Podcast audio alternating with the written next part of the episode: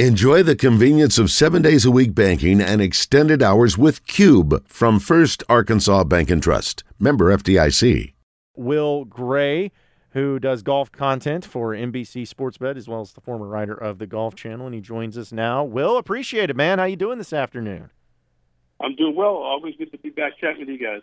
Absolutely. It's always good to have you on, man. And I, I guess I want to ask you for this because I know we're going to dive into a lot of stuff, but – what do you make of the current state uh, of golf and with the LIV situation and guys that are leaving or guys that got offered an inordinate amount of money to leave, but maybe they're staying, and then there's some people that aren't even commenting on it. it seems like it's pretty chaotic right now, but what do you make of the current state of it?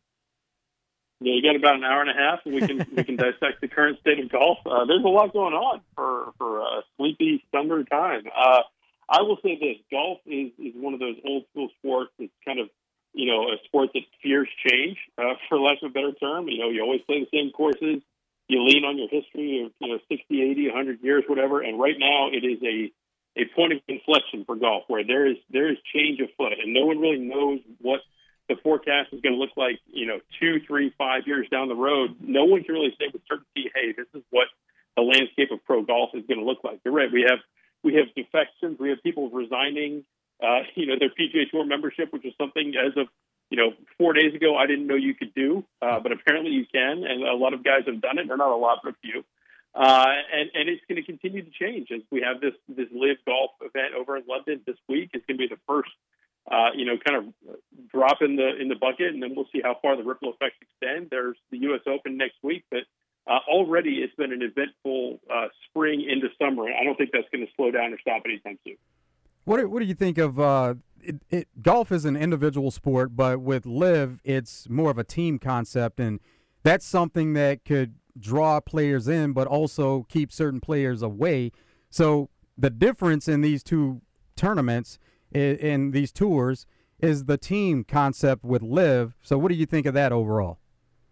Uh, I think that they're they're adding a team concept in addition to the individual with the LIV, but that's not the big difference. The big difference is, is dollars, uh, and these guys are throwing around a ton of money, and that's part of the the interest and part of the controversy because this is a tour that is backed by the Saudi Public Investment Fund. So it's you know the entire regime of Saudi Arabia and all that entails. Those are the people that are are funding this event. But you hear the numbers that are reported. I mean, Dustin Johnson made a move. The report is that he got 125 million dollars guaranteed, and Phil Mickelson, who was the latest entry uh, probably got even more than that. So yes, there's a team uh, aspect to it. Yes, it's different. They're playing. There's no cut events. There's 54 holes instead of 72. They're doing shotgun starts. So guys are going to start on different holes. But uh, the, the big difference for this and the big thing that is getting guys to sign on for what is definitely not a sure thing. I mean, this could turn into the XFL of golf very quickly uh, if, if it doesn't go right. But um, it's the guaranteed money. It's, it's the fact that not only do these guys sign up for these incredible sums to get started. But now this this tournament purse this week, the winner's going to get four mil, and the, the winning team splits three mil, and the last place guy out of 48 is walking away with $120,000 guaranteed. Which for some of the guys at the bottom of the the field list, guys that have struggled to get Korn Ferry Tour starts or struggled to get uh, their footing as a professional, 120 grand guaranteed. That goes a long way, and that's that's a lot of the reason that they they sign up for it. Now, Will, you mentioned uh, you know Saudi backing up uh, this financially and, and them being in this position, which I think is what's the craziest thing. It's not like an upstart company that's having to scrape by with uh, with you know cash flow problems. Like they have a ton of money, but why did they go down this venture? Why golf? Why did they decide that this was something that not only they wanted to do, but to put so much money behind? Because it seems like it's almost just so random, considering how strong the PGA Tour has been for so long for them to come in and try to go down this venture and down this road? Well, I mean, I think the term that, that comes up is sports washing, and it's, it's an effort to use, you know, sports as a front to give legitimacy to, to the government and to the, the regime, and, and to kind of gloss over some of the things that they don't really want to talk about, frankly. Uh, and so I think that what happened with, with them is that they got their, their toe in the water with the European Tour. They've had the tournament called the Saudi International for the last, I think, four or five years, and they've gotten big names to play. Dustin Johnson's won it twice. Graeme McDowell won it. Both of those guys are now part of the LIV. Phil Mickelson went to play it. Bryson DeChambeau, uh, Tony Finau. There were a lot of Americans that went and played it when it had European Tour status, and, and that was kind of the seed that, that then sprouted into into this rogue and, and splinter group. And, and I think that you know you mentioned it. It's the problems on the PGA Tour, and you think back a few months ago, and Rory McIlroy proclaimed it's dead in the water. That you know all the guys came out, and everyone when Phil Mickelson's comments you know kind of lit the world on fire, everyone ran away. And it seemed like this thing was done, but the problem is the money is not going away. These guys are going to be sitting there with nine figure checks ready to go and that that nine figure check doesn't go away in three months or six months or 12 months this is going to be a persistent and consistent threat for the pga tour for some of their top stars because all it takes is, is a moment's notice and they say all right let's let's go i'm going to go do it kind of like what happened with dustin johnson this week even though in february he had a a statement that said, "I'm I'm loyal to the PGA Tour. I'm I'm excited for the future." And then all of a sudden, a few months passed, and, and he decided to take the money and run. Well, money changed everything in Dustin Johnson's situation. Is he the player that was the most surprising when you saw this list of players that were involved in this? Yeah, I think he was certainly the biggest name. I mean, they're going to need to get some cachet to get people inv- invested in this, to get a, a television deal. You know, this this tournament this weekend is going to stream on YouTube and on their website, as far as I know. But but if you're looking forward for a roadmap for the next couple of years, you need some big names, and they do have some some bigger names. You know, you've got Louis Oosthuizen, who's a former Open champion and top 20 in the world. I think a guy that was interesting is Talor Gooch, who's an American.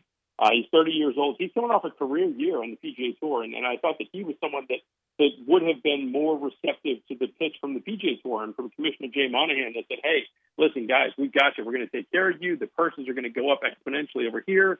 You don't need to worry about, you know, what's on the other side of the fence. But he decided to, you know, potentially cash in on on a career best standing, and, and he's going to go ahead uh, and make the plunge. But other than that, I, I think that the field is a lot of the people that we thought it would be. It's a lot of aging veterans. It's players that, you know, if you think in terms of team sports, with NFL, you know, you're looking for one last contract and and ride off into the sunset. So it's some 40 somethings with a lot of cachet, guys like Ian Poulter, Graeme McDowell, Lee Westwood, and certainly Phil Mickelson uh, is, is someone that has been at the center of this for months and months. So it was no surprise to see him added to the field on Monday. Speaking with Will Gray, uh, does golf content for NBC Sports Bet here on Out of Bounds on the Jones and Son Bridal and Fine Jewelry Hotline. So, Will, what what do you think the end game is on this? Because I know that it's pretty uncertain right now as far as you know who's doing what and when and how and what's the timeline. But just in your opinion, how do you think this all plays out as far as the role that the PGA plays on top of LIV? Yeah, I mean, I think that the the LIV golf people are coming up from an approach of like we can all coexist, and, and we have no problem if our players play PGA Tour events. It's the tour that is is kind of drawing the line in the sand and saying, no, no, no. If you go and play with these guys, you lose your membership, or you're going to face suspensions or penalties with us. So, uh, you know, these next couple months, these next couple years are going to be very interesting to see, you know, how the LIV series goes, what sort of you know big names not only do they already have, but which ones do they keep and which ones do they add? I mean, we've heard whispers about guys like Rickie Fowler and Bryson DeChambeau uh, potentially as, as players who may add this, you know, down the line or, or even later this year. So uh, that a lot is going to hinge on how the best players play and what sort of legitimacy uh, they're going to be able to get. They found out today that the U.S. Open is going to allow the LIV golf players to play next week, and so I would expect that the R&A will do the same at, at the Open Championship, the British Open next month. And, and honestly, if it's a situation where these guys can go and they can take the guaranteed money and play uh, eight or ten events overseas and then just play the four majors, that's going to be a problem for the PGA Tour because then it it does create an optic situation where hey, these are the tournaments, these are the four tournaments that everyone's going to care about, and you don't you don't run any of them, and and so you can suspend me from you know the Crowne Plaza Invitational and the RSM Classic, but I don't really care if I've got you know twenty, thirty, forty million dollars sitting in the bank from the other guys. So does that hold a form with the PGA Championship as far as a major and the PGA has no say so with that one? Yeah, I mean, all the, that, that's the problem for the tour is that the four majors are run by other organizations. So the PG, you know, we're getting inside the weeds here for for golf, but yeah, the PGA of America, which is different from the PGA Tour, is the governing body that runs the PGA Championship. So the biggest event that the PGA Tour itself runs is the Players, the Players Championship at TPC Sawgrass. So these guys would not be able to play in that for sure. But when it comes to the four majors, when you're talking about the Open, the U.S. Open, the Masters, and the PGA, I think there is definitely a path uh, right now, at least, to where uh, you know these guys would still be allowed to play. Now the question is going to be: Are they going to continue to be able to qualify for those events? Are you going to be able to to keep up your world ranking at a high enough level to, to still make the Masters or make the U.S. Open?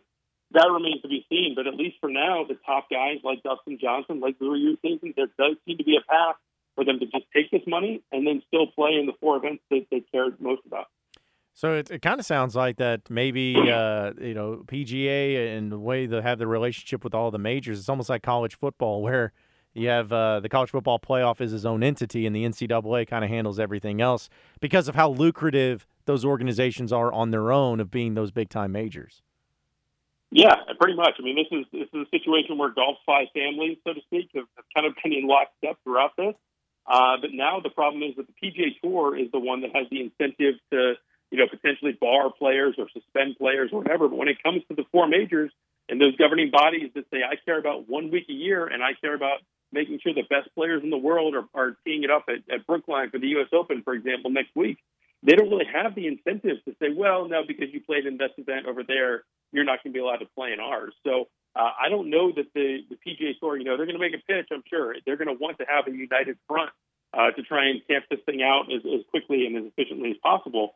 But I don't know that the tour is going to be able to convince those governing bodies and the groups that do run the four major championships, um, you know, that they that they have any incentive to to keep these players out. I mean, you think about the Masters, you've got three Masters champions in the last five years uh, or 10 years that are, that are playing here. You've got Phil Mickelson, Dustin Johnson, and Sergio Garcia. I have a hard time seeing the Masters with all their story tradition and the, the Champions Dinner on Tuesday. I have a tough time seeing them say, no, no, no, guys, you got to turn in your green jackets. You got to go home. Uh, you're not welcome here this week. I, it seems to me that they will still be able to stroll down Magnolia Lane just like they have in previous years. Now we're talking about LIV just getting started, but if uh, and, and some big names have been offered and, and have turned it down. Jack Nicklaus, he turned down 100 mil to run the whole thing and be the face of the organization. Tiger Woods, they offered him a certain amount of money. But could you see the PGA giving in at some point if this thing is long standing and you have a guy like a Tiger Woods who has and has been the face of golf for a long time and now they're going to tell Tiger Woods you can't play on this PGA tour if you're going to do the, if you're going to go over there. At, at some point, you would think that they would probably give in. Yeah, I don't know that they're. First of all, I don't think the Tiger is ever going to play this tour. Uh, you know, he's not playing next week. He, he's not playing any tour right now because his body is, is once again on the DL. But I, I don't think he's ever really going to be a realistic participant with this. I, I think that the problem could be two or three years down the road. You know, what is the the feeder system for golf? what does that look like? And if you're a 22 year old, you're the top ranked amateur in the world, are you going to, you know, the Korn Ferry Tour, and are you are you doing this path that the PGA Tour has set forth, or are you going to go and play the LIV events and and make some cash to get your career started, and then figure it out from there? Uh, so I, I, you know, the PGA Tour is certainly not in a position to acquiesce anytime soon. You know, they thought they had this thing beaten in March. Jay Monahan had a very uh, what I would call celebratory press conference uh, at the Players Championship, where he said, "Hey, you know, we've we've had this discussion. Our players came together, and we're moving on." And certainly, the landscape in June looks a lot different than it did in March. Now it's it's not this theoretical argument or, or a conceptual thing. It's a it's a living, breathing golf tournament with with guys teeing up on Thursday and and guys that you know, and they're playing for a lot of money. So. Uh, I think that's going to kind of change how the PGA Tour is going to have to handle this, and and I do think that there's a chance that it could become a, a real threat to their business model, so to speak. Uh, I, I don't think that they're going to give in anytime soon, just like I don't think Tiger's going to be there. Uh, but I do think that a couple years down the line, this could be kind of changing the, the fundamental landscape of what pro golf looks like and what options exist for younger players as they try and get their career started. Now, well, I guess at the end of the day, when it comes to just the game of golf, people wonder: Is this good? Everything that's going on is it good for the game of golf? Is it bad for the game of golf? Is it hard to tell at this point in time? What do you think this uh, all is going as far as what's going on for the game of golf itself? Yeah, I, I'm definitely torn. Uh, I, you know, listen, I, I think a lot of this, there's, there's probably a, a bit of a motivation from the LIV folks that, and Greg Norman specifically, who tried to form a world tour to break away from the PGA Tour back in the mid 90s, and it didn't go anywhere. So this is kind of, he still has this axe to grind 25 years later. But a lot of it, they wanted to end up in court because they wanted to be this antitrust, you know, monopoly sort of situation where they say that you know the PGA Tour you know has their their hand on the throat of, of pro golf, and, and they really don't have a standing to do that. Where they should be allowed as players to have other places to play, and they're independent contractors, and, and the tour is kind of you know a, a, a monopoly functionally, if not in name. So uh, there, there's a lot of that esoteric stuff that, that could shake out. I, I think that ultimately, there are, the problem is there are a lot of changes that could be made to the pro golf model, and I do think that the PGA Tour uh, could make some changes. I don't think that any of the changes that are proposed here really address like, hey, let's try and, and change golf for the better. You know, a shotgun start, a 54 hole event. It's not the novelty on that stuff is, is going to wear out very quickly, and, and I do think that the source of the money is a problem. It's, a, it's the big reason why guys like Rory McIlroy uh, were so outspoken and saying, "I'm not going to deal with it because I, I'm not comfortable with where the money is coming from." Um, and that's not going to change anytime soon. Uh, so it's going to be somewhat of an, an optic issue for the guys that, that are going over there. And, you know, today they had press conferences where, you know, Graeme McDowell was playing. He described the, the murder of, you know, Jamal Khashoggi in the Saudi embassy. He called it the Khashoggi situation, which is, you know, an incredible euphemism for, you know, a brutal murder. And, and so there's, there's a little bit of that that makes you kind of uncomfortable with how, how things are going to be going down. And, and that's never going to change and never going to leave this particular uh, splinter group. But at the same time, yeah, I, I think that there are parts of the pro golf landscape where it wouldn't hurt to have a little bit of change. What are some of the problems that the players are having with the PGA Tour? Because you heard a guy like Sergio Garcia saying he can't wait to get away from the tour, and he's obviously playing in this LIV tournament. But what what are some of the issues that players are having with PGA specifically? Yeah, I think that a lot of this stems from in some of the comments that Phil Mickelson made earlier in the year. Um, and it goes back even further than that. The top guys felt like they have not been properly compensated. You know, the thought is if if I'm buying a ticket to you know the random uh, you know the Tennessee Open or whatever, I'm going in, because I'm going to follow one of like five or ten or maybe 15 guys in the field. I'm not you know the, the 102nd player in a 140 man field is not selling any tickets himself. Everyone's going for the couple of guys at the top, but then once you see it up on Thursday, there's no guaranteed money. It's a meritocracy, and if you miss the cut, you get zero. If you win, you get a million, a million two, whatever, uh, regardless of what your name is. And so that's you know th- that was the evolution of the of the PIP. You know where they're they're throwing money essentially at the top guys just because they have influence on on social media. They're trying to find ways to fund you know the one percent of pro golf and try and make sure that they're uh, effectively compensated. But I, I think that that's a lot of where where this came from, and also this, you know, the independent contractor status that, that golfers have, where they say, listen, this is great. The, the key to this is I can play 8, 10, 12 times a year. I don't have to be out traveling the world 25, 30 weeks a year. The PGA Tour makes players, you know, add an event that you haven't played in the last four years to make sure that you get random guys at the John Deere Classic or the Canadian Open that, that will sell tickets, essentially.